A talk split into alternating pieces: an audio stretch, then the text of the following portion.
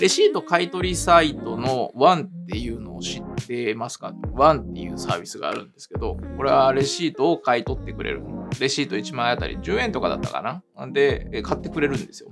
まあ、それによってワン側、そのアプリ側に関してはその情報を、個人が何を買ってるかっていう情報を得ることで、どういうふうに、えー、まあそれを使っていこうかみたいな話ではあるんだと思うんですけど、まあ、とにかくレシートをそうやって買い取ってくれるっていうサービスがあるんですけど、そこが先月だったかな、新しいサービスを始めたんですよね。でこれが映画とか水族館とか博物館とかが行き放題見放題になるっていうサービスを始めたというのが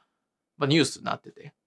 おー、ついに日本でも来たかみたいな。なんかそういうのちょろちょろあるんですけど、すぐダメな感じになってるので、まあ、今回はそれにちゃんと乗っかって無料で見まくろうじゃないかっていう、まあ、そんなことですぐ、えー、その招待コードみたいなものを手に入れて、えー、やったんですよ。招待コードはあまだ今生きてるかわからないですけど、なんかツイッターとかで流れていて、公式のツイッターアカウントとかも出してるぐらいだったので、その時は登録ができたんですね。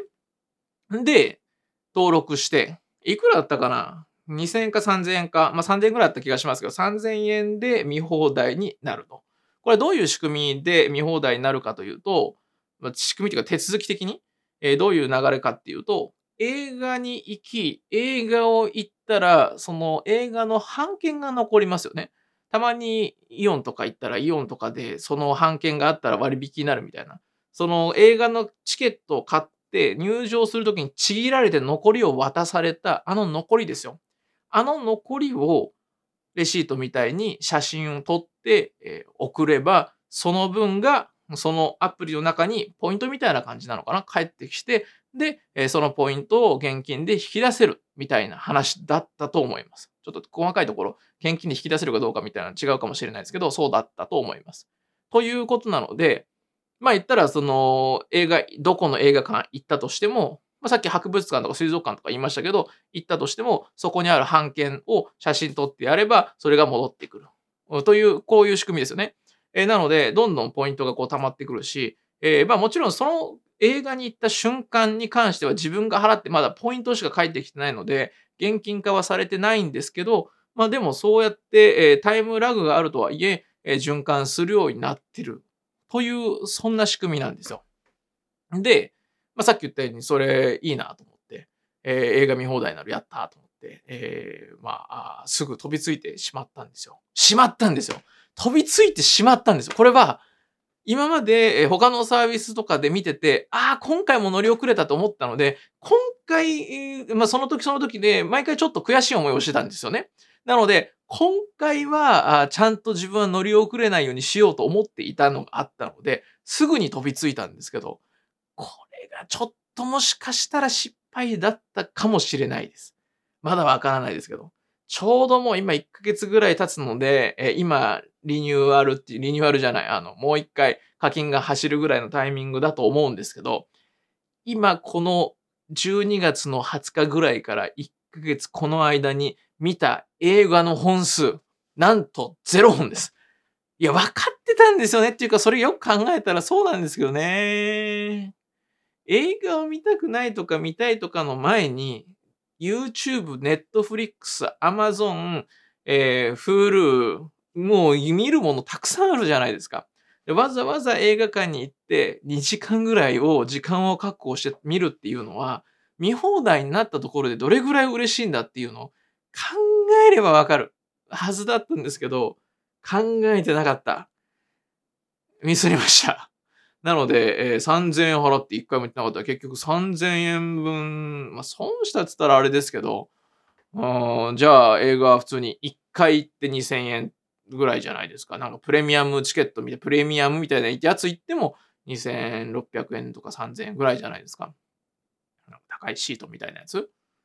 だそうやって考えると、映画に関して見放題っていうのは全然嬉しくないかもしれないです。毎日とか行かないですからね、さすがに。っていうか、いっかいも行ってないのが毎日とか関係ないんですけど、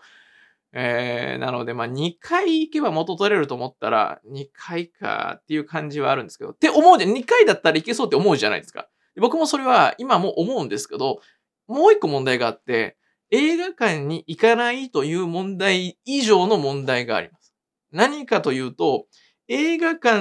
に行ったところで見る映画がそんなにないんですよ。にじかんじゃないですか。にじかんかけて映画を見るっていうのに値するような映画が正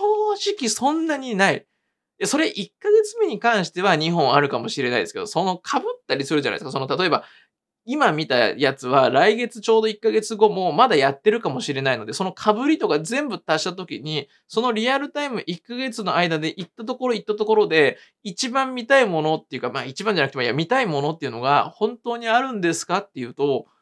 実際そんななかったっていう。それは気づいたことなかった。映画っていうのは僕は今までは見たいものがあるから日程を調べて行ってたんですよ。それが今までの僕の映画の見方だったんですけど、そうじゃなくて、自由に見れますよ。何でも見ていいですよって初めてなって、よし、じゃあ見るか。何も今見たいものないけどね、と思って、サイト開いて、どんな映画やってんのかなーって一覧バーッと見てみたら、ないんですよ。特に。まあ今、アナと雪のなんとかみたいなやつとかやってますけど、あれはちょっと見たいなってありますけど、でも今言ってるのは、そんなにないんですよ。月に毎月にかい、ね、にかい、もし、もし、にかい行くんだったら、にかいぶん払いますから、僕。もうだから、さんぜんえんを定期的に払ってまで映画を見ようってことは、よんほんがしゅういちぐらいは見る想定でいますよね、ほとんどの人が。さんぼんだって得しようって多分、あ、まあ、さんぼんだったらちょっと得するかな。でも、にほんだったら、えー、なんかせんごひゃくえんのにかいでにじゃないですか。だからせんごひゃくえんにかいとか、まあ高いところで にせんえんかけるにかいで よんせんえん ?よんせんえんいっかいいかないかわかんないよんせんえんを、これをじゃさんぜんえんにして毎月やるのか。あ、ちょっと言い方複雑になりましたけど、さんぜんえん払って、えー、いっかいいかないかわかんないのにさんぜんえん払い続けるのか、まあ行った時ににせんえん払うから、それでにかい行くのかったらにかい行くわけですよ。そしたらまあさんかい、最低さんかい以上は行く想定で、このさんぜんえん見放題は使うわけですよ。なんならさっき言ったようによんかい、週にいっかいは行くぐらいの想定で、このアプリは使うわけですよ。そうやって考えると、月によんほん見たい映画ありますか？ないんですよ。という、それは、もう点だったなぁ。残念。だからまあ、今、アンスクラ、サブスクライブすると、先月分のやつがもったいないので、まあだからこれまた損切りできてないってことになりますけどね。まあでも今月この にかいぶんのろくせんえんぶんを今月見切れば、まあなんとなく自分の中で OK だけどなぁ。でも多分見ないでまたろくせんえん払っちゃうことになるんだろうなぁ。どうしようかなっていうのを、えー、考えているところです。まあ水族館とか、あ、そういうの混ぜていったらいいんですけどね。えー、でも水族館もそんなたくさんそこら辺ないじゃないですか。うん、博物館博物館って何があるんだろう。まあでもこの機に、これを機に探してみてもいいかもしれないですけどね。そんなわけで、このワンっていうサービスのその映画見放題、悪くはないんですけど、僕はネットフリックスとかを見てっていいかなっていう、寝室にこの前スクリーンつけましたから。で、あとスピーカーそれに足したりとかして、それでいいかなって思ってるところです。また意見変わるかもしれないですけど、まあそんなところで、えー、ちょっと解約しようかなと思っております。というわけで今日はこれで。